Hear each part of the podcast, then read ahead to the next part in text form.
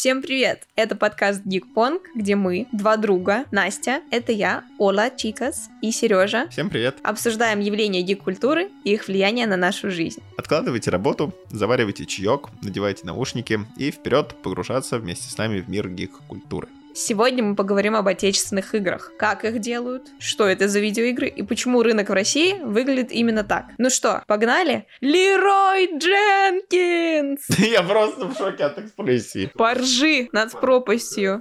Я нравится, как у нас отсылки пошли. Ну, давай к бэкграунду. Давай.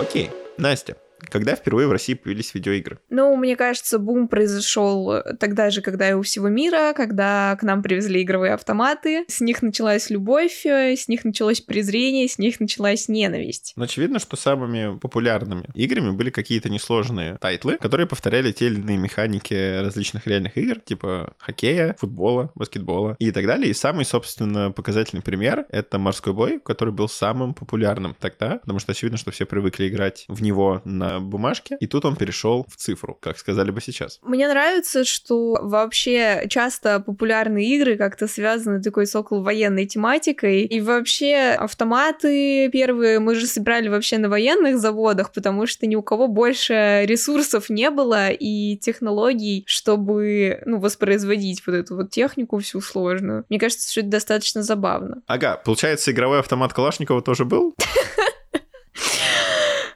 Да, и они стояли в кинотеатрах, в специальных залах, на ВДНХ стояли игровые автоматы Калашникова, магазины, пионер, лагеря, везде абсолютно.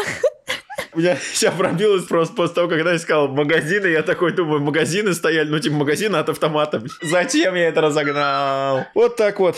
И шутка появилась. Пора стендап давать, мне кажется. Ну и в этом контексте неудивительно, что в СССР относились с некоторым подозрением и напряжением к игровым автоматам. Ну то есть были люди, которые э, относились к ним как к чему-то интересному и новому, а был большой пласт людей, которые считали, что ну, это же те же самые азартные игры, вот эти вот вегасовские слот-машины, в которых люди оставляют все состояние. Ну, то есть ассоциация, очевидно, выглядит одинаково со стороны, по-моему. Ну и вот мы плавно въезжаем в 90-е. Что у нас было в 90-х? В 90-х начали появляться приставки. До нас дошли, собственно, фамикомы, но дошли не столько до пользователей, сколько до людей, которые решили сделать нашу собственную консоль на основе той технологии. И у нас появилась Dendy, которая стала какой-то историей для геймеров, а которая, в принципе, вышла в общество, вышла в советский мир, когда, во-первых, появилась программа Сергея Супонева «Дэнди. Новая реальность», которая сначала шла на главном тогда телеканале страны ОТР, а после появился магазин «Дэнди», который был довольно большим. Он располагался не где-то, а в центре Москвы, насколько я помню. И это действительно стало большим культурным пластом, причем не только для детей и подростков, а, которые тогда росли, но и для их родителей, которые заходили в эти магазины, знакомились с культурой, тратили деньги на картриджи. Понятно, что не всегда была возможность купить именно оригинал, но в тот же момент возник рынок игр, которые были не оригинальны, но при этом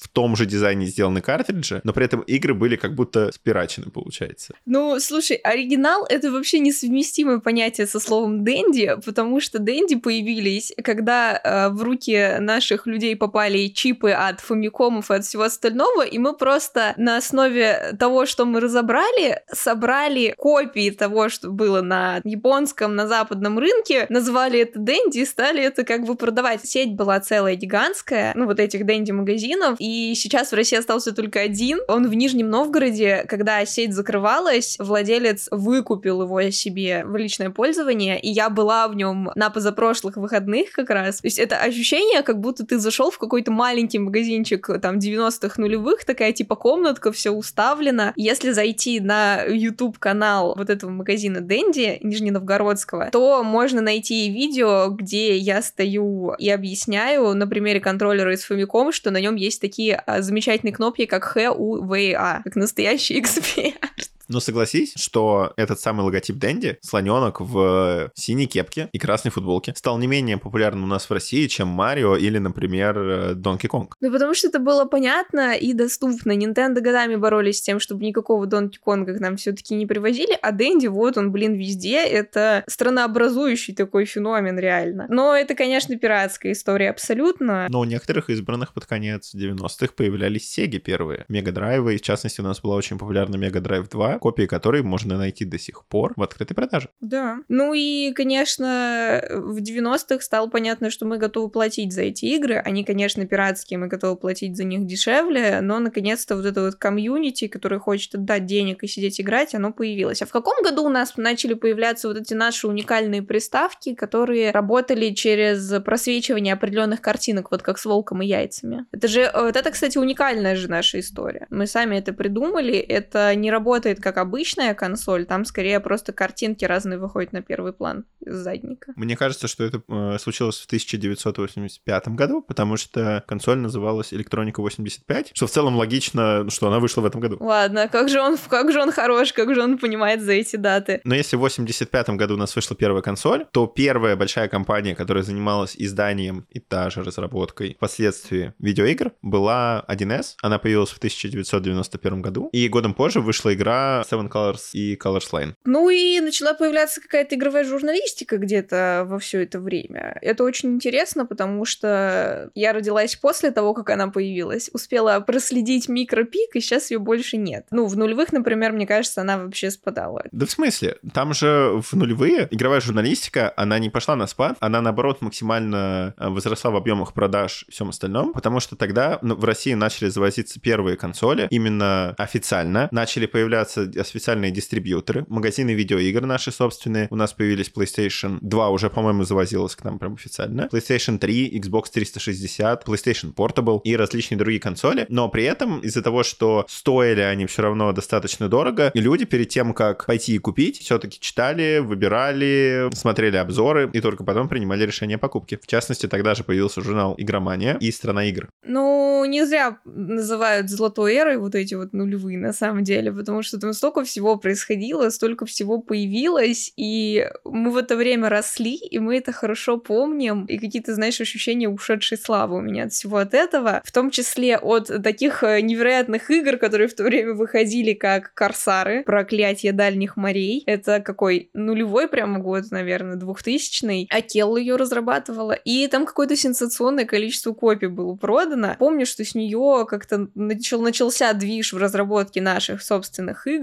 и даже Дисней у нас по вот этой лицензии Корсаров, что-то такое, попросили сделать игру по пиратам Карибского моря. Она там продалась полтора миллиона копий на Западе, а в стране в нашей мы почему-то решили, что мы не можем поменять название и дистрибуцировать ее также не можем, поэтому она называлась Корсары 2 у нас, хотя это были пираты Карибского моря. Я когда об этом узнала на подготовке, у меня уши отвалились от шока, если честно. Ну и вот начинается эра, когда мы выпускаем всякие крутые игры. Что ты так вот на вскидку, если мы сейчас напряжемся, помнишь из того времени? Из наших я вспомню Ил-2 и, конечно, легендарную серию Петька или Петька и Василий Иванович, по-моему, называлась игра. Они были довольно популярны, они шли практически на любых компьютерах и при этом пользовались спросом.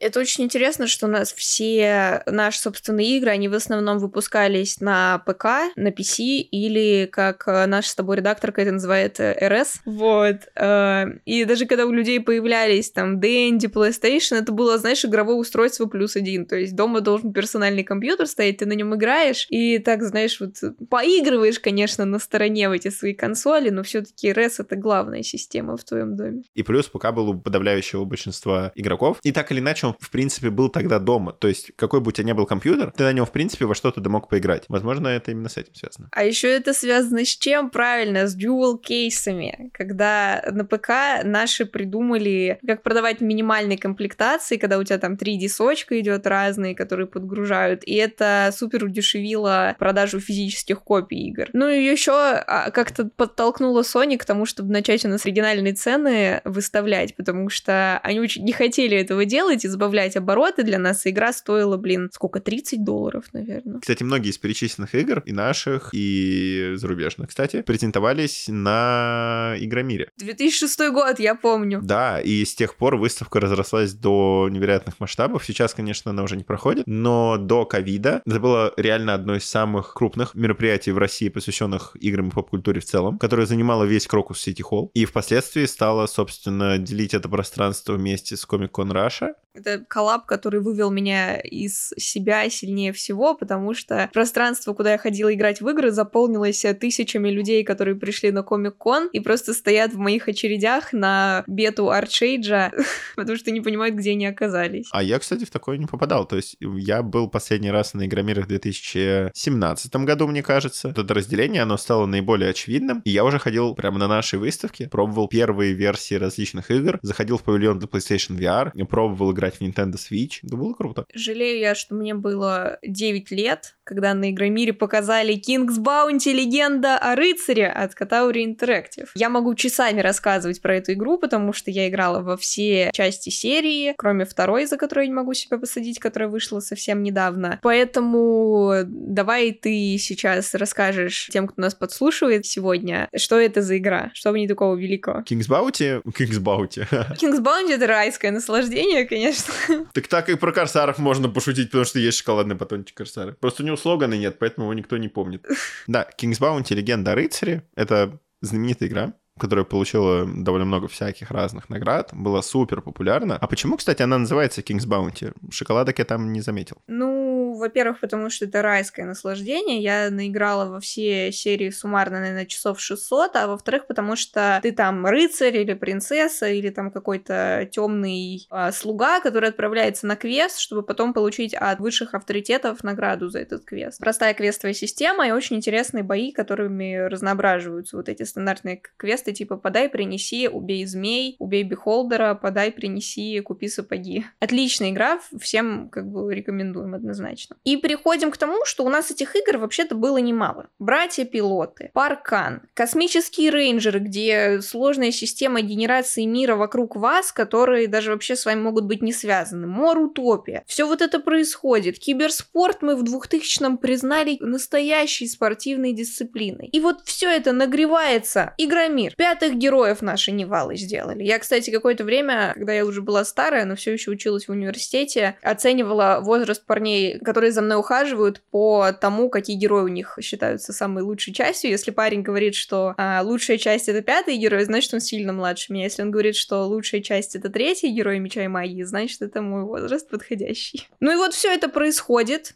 И что происходит потом? Кризис. Ну и что происходит, когда происходит кризис? Об этом вам расскажет фильм «Игра на понижение». Но там не расскажут про игры. На российском игропроме кризис 2008 года сказался заметно, нивелировав как бы большинство успехов и разработчиков, и организаторов мероприятий, и игровых журналистов. Во-первых, потому что у людей стало меньше денег банально. То есть стало покупаться меньше журналов про игры. В принципе, снизилось количество продаваемых консолей, а на ПК люди и вовсе порой переходили на скачивание пиратских версий. Мы с него не уходили. У нас, э, конечно, в 90-х, 80-х пиратский рынок был 99% всех игр. Он там выравнивался до 50%, но в кризис опять мы съехали вообще в попытку бесплатно все это получить. Ну и российская разработка игр практически полностью остановилась, потому что AAA проекты люди продолжали покупать, очень дешевые игры тоже, а мы делали игры среднего качества, их перестали покупать, и разработчики либо по качеству не дотягивали до того, что надо, либо не успевали, проект не окупались, и ритейлеры козлы во всей этой истории, кстати. Да,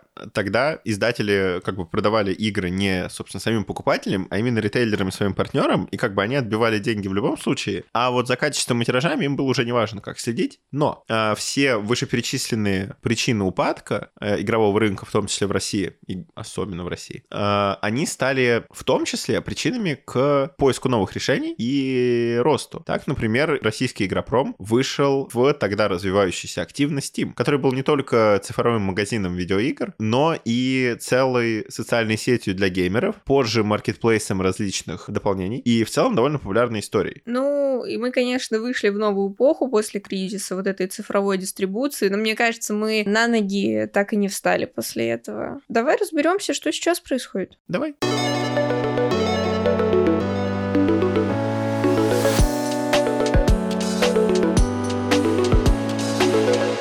Итак, абсурдная рубрика абсурдных вопросов. В этой рубрике мы задаем друг другу абсурдные завуалированные вопросы, которые так или иначе связаны с темой выпуска. Мы не знаем содержание этих вопросов заранее, поэтому наша цель не только на них попытаться ответить, но и догадаться, к чему вообще задан был этот вопрос. Ну и у меня сразу есть вопрос для тебя, Сережа. Почему российский разработчик сел играть на балалайке в английском пабе? Что?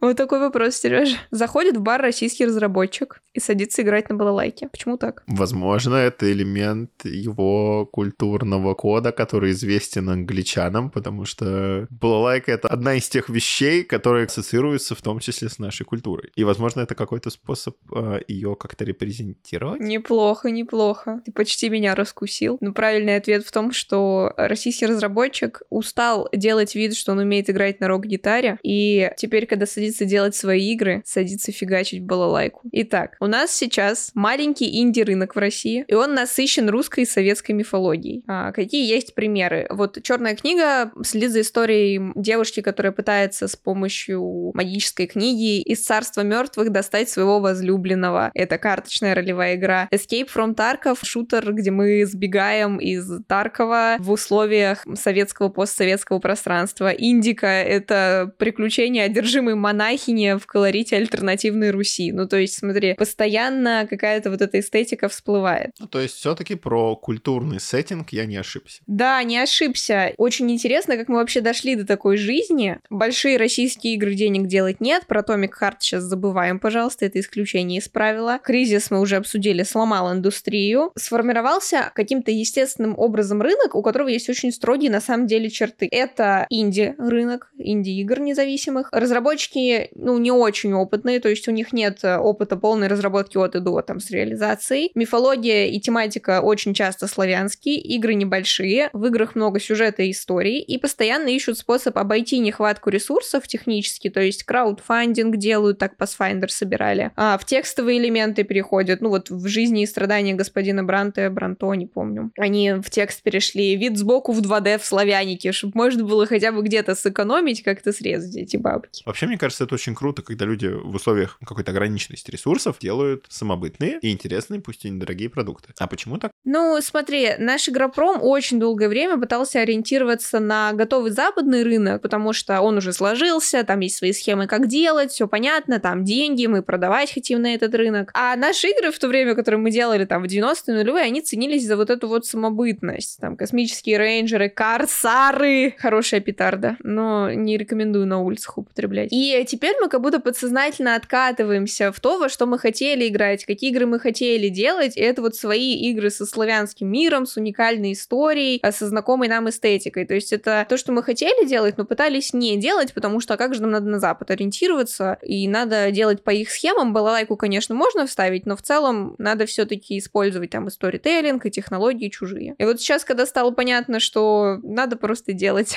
что делается, вот, мы наконец оказались вот в этой интересной истории такого фольклорного типа. Ну, мне кажется, очень круто, что мы выбрали инди-рынок, потому что как будто он э, позволяет нам, опять же, с этими ограниченными ресурсами пока что, реально развиваться как-то и все чаще представлять себя и свою культуру именно на мировом рынке, потому что как будто инди-рынок, он и есть такая собирательная сфера игровой индустрии, в которой каждый делает то, как может, и при этом получает какой-то какой фидбэк от аудитории, потому что никто не ждет того, что, типа, будет A-title. Все ждут действительно маленькие, самобытные, интересные проекты, которыми являются наши игры. То есть э, вот все ждут A-title, а мы такие а. Теперь мой вопрос. Что в отечественном игропроме писк моды? Ну, давай так, главный писк моды в отечественном игропроме — это когда мышь, которая сидит в вашей э, микро-однушке в Жулебина, пока вы прогаете 8 часов подряд, испускает финальный вздох и делает вот я считаю, что это главный писк моды, который у нас имеется на данный момент. Интересный вариант ответа на мой вопрос, но я имел в виду модинг. Модеры — это энтузиасты, которые настолько увлечены той или иной игрой, что они начинают видеть какие-то возможности для ее улучшения, но не ждут следующей части, когда это улучшение появится, а делают сами. Это много объясняет. А, давайте забудем сейчас все, что я про мышей, про несчастных говорила, и ты расскажешь мне, что там с модами. А, да, в России модинг — это настоящая культура. Внутри внутри как бы игрового сообщества. И, возможно, это связано с тем, что, э, во-первых, наш какой-то культурный код, он не очень репрезентирован в играх, э, большинство которых западные, и поэтому мы часто э, добавляем в эти игры различные свои элементы. То есть можно вспомнить добавление различных российских автомобилей, других каких-то продуктов нашей промышленности, либо же какие-то элементы одежды, культуры, ну, в общем, что-то такое. И как сейчас наши модеры — это одни из самых популярных создателей контента в том же Steam Marketplace. Ребята делают карты для CSGO, дополнения для Skyrim, костюмы, скины и много чего еще. Мне кажется вообще, что команда разработчиков карт э, в Counter-Strike должна состоять из бывших модеров по такой логике, потому что они чертовски хороши в этом. Да, насколько я знаю, есть в CSGO карты, которые были как бы доработанными и отшлифованными, собственно, версиями модов, и вроде как авторы этих модов даже что-то получали. Кроме того, среди причин, собственно, появления э, такого большого комьюнити модеров именно в России, стоит вспомнить э, наш диалог о популярности компьютера. И чаще всего э, моды э, у нас делаются для каких-то ставших народными игр, а они, как правило, запускаются на абсолютно любых компьютерах. То есть это та же CSGO, э, Skyrim. Нифига Skyrim не запускается на, с модами. У меня на текущей сборке Skyrim сейчас стоит э, 194 мода, и он не запускается, Сережа. так что ты не прав. Возможно, не стоит ставить так много модов. А без модов скучно. Я хочу броню серых стражей из Dragon Age в Скайриме. И возможность варить борщ. Ну, кстати, твой пример аргументирует мои тезисы э, по поводу того, что в эти игры э, люди играют годами. То есть для кого-то даже важен уже не столько какой-то результат от игры, сколько сам процесс. Кстати, интересно, что модеры, которые вроде как воспринимаются как что-то отдельное от игровой разработки, стали действительно популярны и открыли для себя это поле возможностей благодаря Джону Кармаку и Джону Ромеро. Кто это, напомни? Это разработчики Дума, разработчики Quake, разработчики Wolfenstein. В общем, все те, кому мы обязаны популяризации жанра шутеров, соревновательных элементов в играх, первых киберспортивных турниров и, собственно, модов. Моды существовали довольно давно, и первые попытки взломать игру и добавить туда что-то свое предпринимались э, тогда хакерами еще в 60-х, 70-х. Но первые, кого это действительно поразило, и первые, кто в этом увидел потенциал, который потом можно... Даже тогда еще никто не думал о коммерциализации, а просто как банк идей и предоставление возможности посмотреть на то, что могут добавить игроки в их видеоигру, стали именно Джон Ромеро и Джон Кармак, которые увидели, как Wolfenstein добавили смурфиков внезапно. Откуда-то появились два хейтера смурфиков, и реально место противников они добавили в игру смурфиков. Так вот, кому обязаны камео паровозика Томаса в Хогвартс Легаси в этом году. Вот я все думала, откуда ноги растут делать такую дичь. Джон Ромеро и Джон Кармак заметили, что все-таки это несколько повлияло на игру, потому что игроки залезли в код. В последующих версиях игр и, собственно, в первом Думе они сделали структуру игры такой, чтобы модеры могли залезать в какие-то косметические моменты, при этом не трогая код исходный. И таким образом он предоставил игрокам вообще неограниченную свободу творчества, которой они пользовались, между прочим, и пользуются до сих пор уже 28 лет. Для Дума до сих пор продолжают выходить какие-то дополнения. И первыми, кто воспользовался этой свободой, были тогда еще никому неизвестные выходцы из Microsoft, Гейб Ньюэлл. Не упоминай в суе, пожалуйста. И Майк Харрингтон, ну тут нельзя его не упомянуть. А на одном из а, лицензированных и модифицированных движков Quake они сделали легендарную халфу, она же Half-Life, а, и позже подогрели к ней интерес именно тем, что внутри нее уже изначально был этот самый интерфейс и возможности для создания модов. Одним из таких модов, которые были сделаны на базе халфы, стало что? Правильно, Counter-Strike. Разработчики этой модификации стали сотрудниками Valve, которая, сюрприз-сюрприз, первое время состояла из модеров Quake. А позже Valve Valve возвела эту идею вообще в абсолют и, собственно, представила свой marketplace, на котором сейчас создаются различные интересные моды для игр, которые потом, возможно, становятся популярными видеоиграми и культурными феноменами. Вспоминаем DayZ, PUBG, Black Mesa и много-много чего еще. И, собственно, на этой площадке начали развиваться в том числе наши модеры, добавляя УАЗики и Жигули в различные западные игры. Насколько я знаю, есть э, русские модеры, которые потом стали разработчиками. Кто-то у нас к Disciple сделал карты, не помню имя, и потом его взяли взяли делать Disciples. Да, да. А офигеть, как карьера может реально вытечь из твоего увлечения, которое ты годами делал для себя и там для друзей. Ну и от российских э, модеров мы естественным образом переходим к российским разработчикам. Сережа, вопрос тебе. Какого члена Братства Кольца не хватает российскому геймдеву, чтобы вообще от души работать? Выбери своего бойца. Кроме того, что это отсылка к «Властелину колец», мне это так больше ничего и не сказал.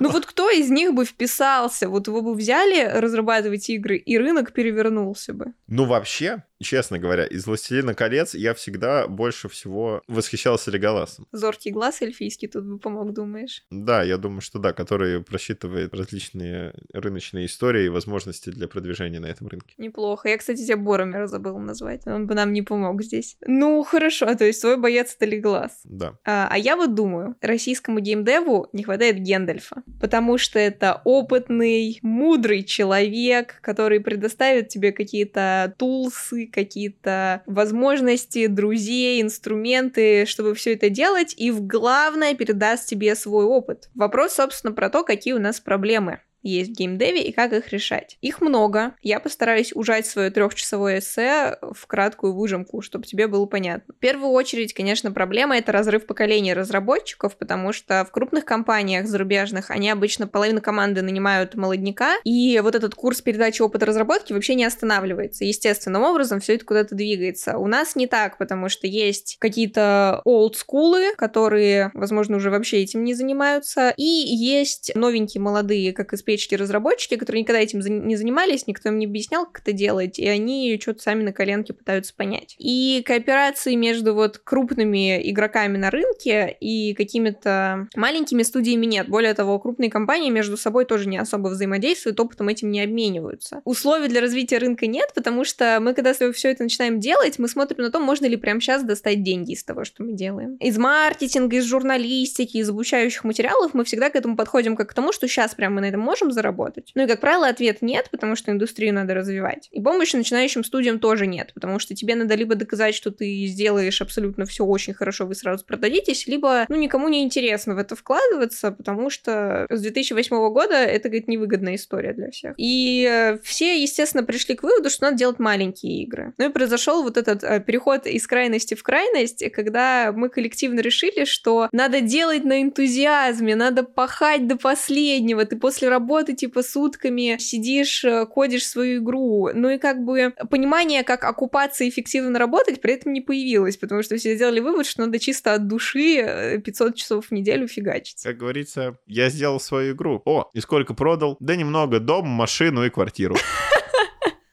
Ну и как после этого делать вторую игру, если уже нет э, дома, машины и квартиры, встает вопрос. Вот за эти 20 плюс лет разработки у нас э, критически малая база всяких спецматериалов, то есть там книг, авторских статей, интервью и, и всего подобного. Конечно, мы все можем прочитать это на английском, но полезно понимать, как работать с нашим рынком, и полезно, ну, на русском почитать, как это все, даже не то, что кодить, а там дизайнить, как это все продавать, подавать. У молодого коллектива часто мало знаний, и они сразу а, бросаются на амбразуру, то есть начинают рисовать модули, что-то движок, а, все делать, а конечного результата не видят. То есть сначала нужно база, контент, дизайнерский док, там концепт разработать, нащупать механику, все это очень хорошо пообмозговать, и мы такие, так, ладно, погнали, все, сейчас мы сделаем. И все равно в конце дня, конечно, есть вот эта история с тем, что ставится все равно в западный рынок, без самобытности с ним не поконкурируешь, и какой-то складывается хаос, из-за которого я боюсь, что наши разрабы выгорят еще через пять лет, и больше мы офигенных игр вот этих не увидим. То есть King's Bounty вторая та же самая, она на мировой рынок, но она такая коммерческая, и она такая, ну, э, души, короче, я не чувствую. Ну, я 15 минут играла, но после 15 минут я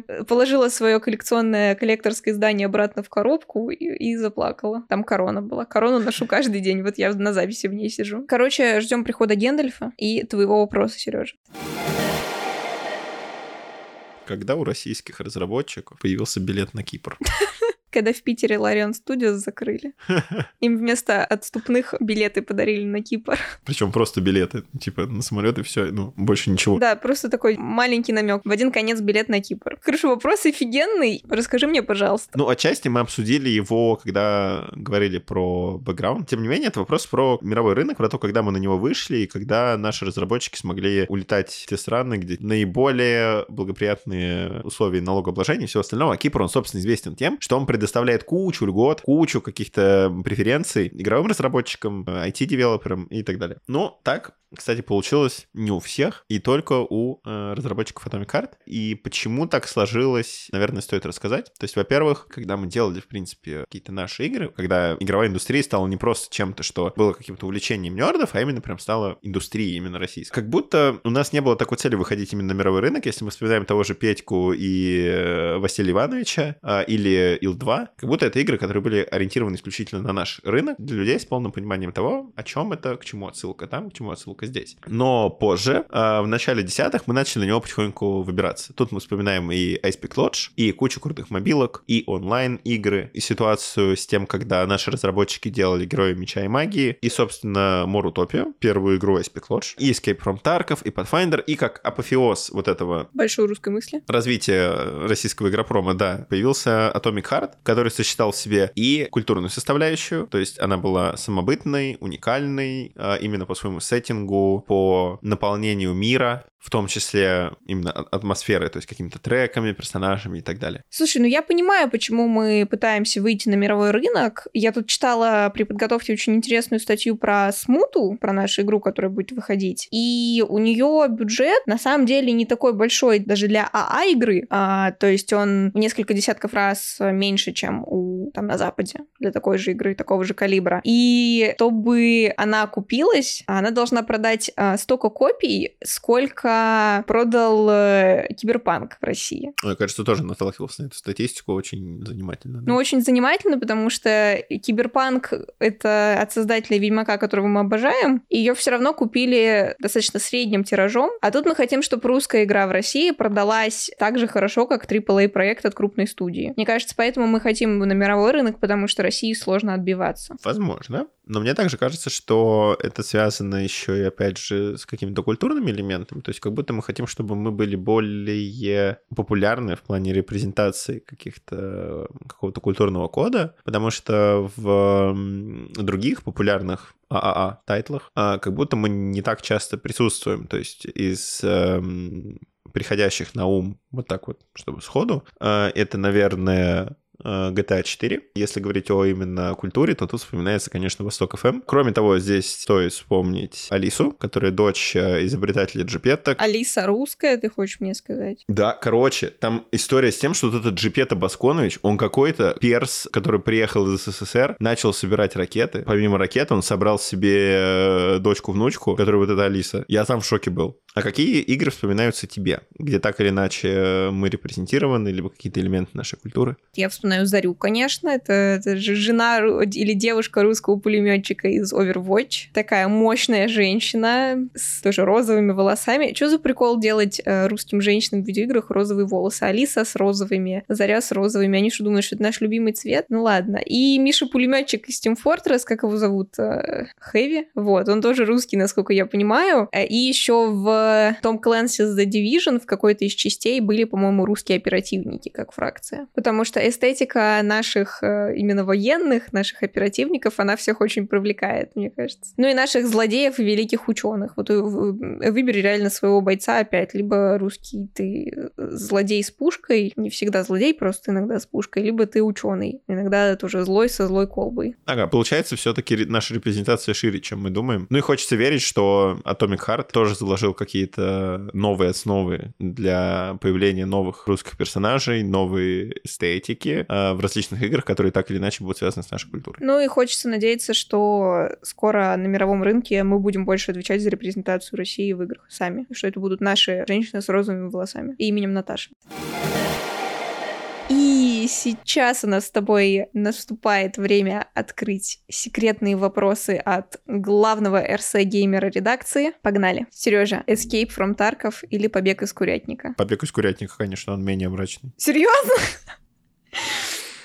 Странный ты человек, Сережа. А что там в побеге из курятника? Ну, попытка избежать куриного геноцида.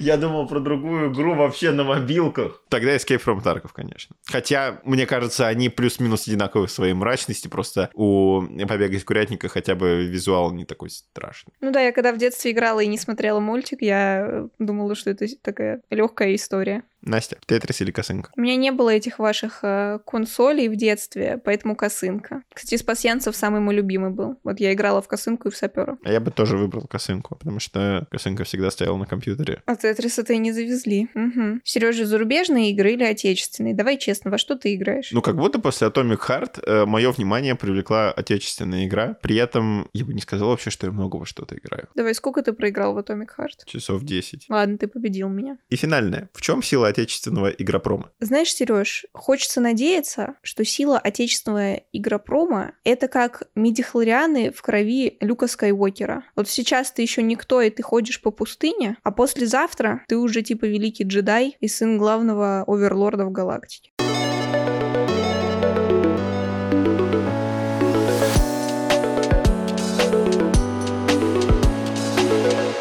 Наконец, наша самая острая рубрика «Микросрач». Срач, потому что тут мы будем спорить на тему, которую выбрали заранее, и по которой наши мнения не совпадают. А микро, потому что на отстаивание позиции дается очень мало времени. Четыре раунда. Сначала минуту можешь просказывать свою позицию, а потом время будет сокращаться и сокращаться. И в четвертом раунде у тебя всего 30 секунд, чтобы подытожить все, что ты сказал, и победить своего соперника, доказать ему, что сегодня правда за тобой. А за временем следит наш помощник, Гикмячик. Вы услышите этот звук, когда наше время закончится, и ход должен перейти к другому ведущему. И тема сегодняшнего микросрача «Есть ли будущее у отечественного игропрома?» Сейчас я тебя засеку время. Три, две, одна, поехали. Я считаю, что отечественного игропрома в текущем состоянии будущего нет. Мы никуда не вылезем, мы будем сидеть в болоте с маленькими, хорошими, красивыми играми, которые, конечно, офигеть какие замечательные, но денег у нас с них не появляется, ничего кардинально нового уже не происходит, у нас не получается на мировой рынок, у нас не получается продать, а мы не покупаем свои же собственные игры, мы постоянно покупаем зарубежные, маркетинга нет, продвижения на страну нет, и основная проблема остается, нету опыта опыта, нет людей, у которых есть деньги и у которых есть силы не делать это в гараже в пятером э, по ночам. И, ну, как бы, я не вижу предпосылок к тому, чтобы ситуация изменилась. Я не понимаю, что должно такого случиться колоссального, чтобы мы встали, вышли из гаража и начали воять. О, а вот время и закончилось. Моя очередь. Три, два, один. Ну, мне кажется, что в некоторых моментах ты была не права. Во-первых, у нас есть уже опыт создания игр довольно большой. Не только каких-то инди-проектов, но вспоминаем наших корсаров, которые вышли на мировой рынок и завоевали даже доверие Дисней. Потом мы вспоминаем, естественно, наши онлайн-игры, которые плодятся постоянно, как и мобилки, выходят на рынок стран СНГ, на мировой рынок, и в целом чувствуют себя довольно уверенно на нем. И, конечно, тут нельзя не забыть про наши, теперь уже действительно наши А-тайтлы. Это в том числе, например, Atomic Heart, который сейчас, э, в общем-то, остается по сей день довольно популярным, рвет чарты и вот это вот все. И получает высокие оценки критиков. И кроме того, сейчас у нас вроде как анонсирована программа по финансированию разработчиков, куда собираются вложить много денег. Э, Замечательно, твое время вышло.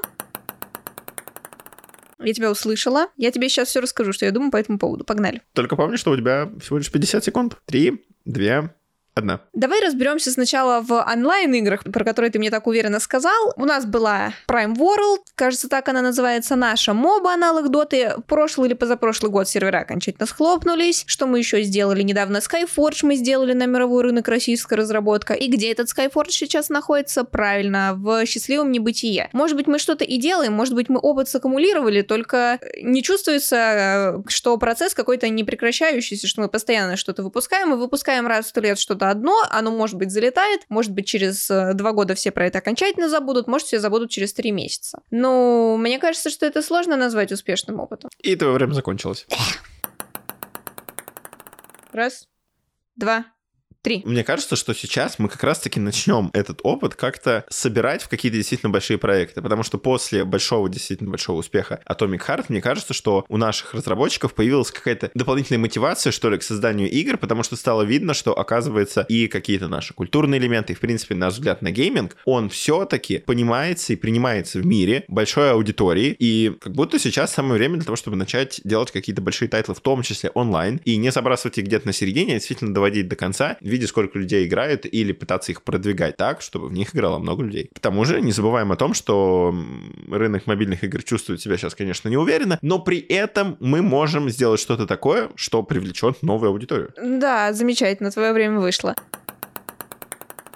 Оптимист ты, конечно, Сережа, оптимист. Завидую тебе очень сильно. Засекай. И у тебя в этот раз всего 40 секунд. Три, две, одна. Ну хорошо, у разработчиков появилась мотивация, деньги у них откуда-то появились, хорошо государственное финансирование. Они выделяют на один проект э, лево, криво, косо, сверху сваливают деньги, с которыми никто не знает, что делать, потому что централизованно мы не умеем с ними работать. Ну, Atomic Heart стрельнул хорошо. У одной студии каким-то невероятным образом аккумулировались эти бабки, которые можно потратить, и они сделали не гениальный шедевр э, уровня невероятно чего, все-таки это был не Bioshock, все-таки это не был Fallout, это была хорошая AAA игра, в которой которой можно пострелять. Это не великолепный мастер-пис, который сейчас нас резко куда-то продвинет. И то время вышло.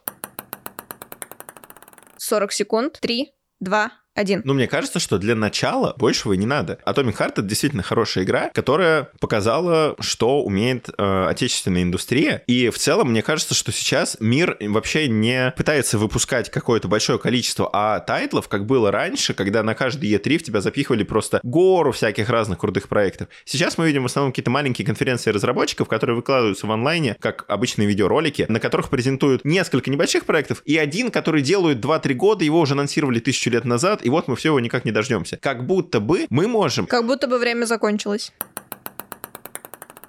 Итак, Настя, final round. Три, две, да, твое время пошло. Хорошо, что я хотела сказать в результате? Денег нет, разработчики неопытные, их у нас тырят по всему миру, какие-то гениальные проекты есть, но они супер маленькие, никто большие делать не умеет. Большие проекты хорошо, он один, раз в полтора года и такое бывает. И самое главное в этом во всем то, что в текущих вот в этих вот условиях что-то должно очень резко со стороны произойти, чтобы мы вспомнили, когда мы делали эти игры. Я напоминаю, что люди, которые делали старые игры, им уже 60. А я напоминаю, что твое время закончилось. Ну давай, попробуй ужать свою позицию в 30 секунд теперь ты. Три, два, один. А я продолжу свою мысль о том, э, и подхвачу твой поинт о том, что э, игры выходят раз в полтора года. Как будто индустрия этого и не требует, просто все стараются прикрыться за тем, что вот, у нас большой проект, который мы делаем долго-долго-долго-долго, тут не допилился, там не допилился. А мы можем это превратить в преимущество. То есть мы можем сразу говорить о том, что вот, игра выйдет через полтора года и делает такие шедевры, как Atomic Heart на постоянной основе. Ладно, тут ты меня уделал, ты уложился. Ну и что? Я, конечно, попыталась э, дорогого слушателя ввести в депрессию, но ты обозначил очень неплохой путь, как это все может пойти. И решать, конечно же, не нам. Слушайте, принимайте решение, кто сегодня победил в этой равной схватке. Выбор за вами. Выбирайте меня.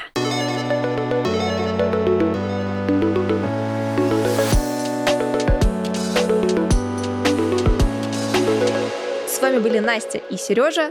В этом месяце мы за заканчиваем с декодингом популярных явлений. Ждите нас в следующем с новыми новостями. Это был подкаст Geekpong. Оставайтесь с нами. Всем пока. Слушайте нас на удобной для вас платформе. Не забывайте ставить оценки, лайки, оставляйте отзывы. Выбирайте свой любимый мем из выпуска. Это очень помогает в продвижении подкаста и мотивирует нас к дальнейшей работе. Над выпуском работали продюсерка Настя Юрасова, редакторка Ира Жуматий, сценаристка и ведущая Настя Кравцова, сценарист и ведущий Сережа Ульянов, монтажер Рамазан Самодинов, автор джингла Амир Саетов, дизайнерка обложки Олеся Чумаковская.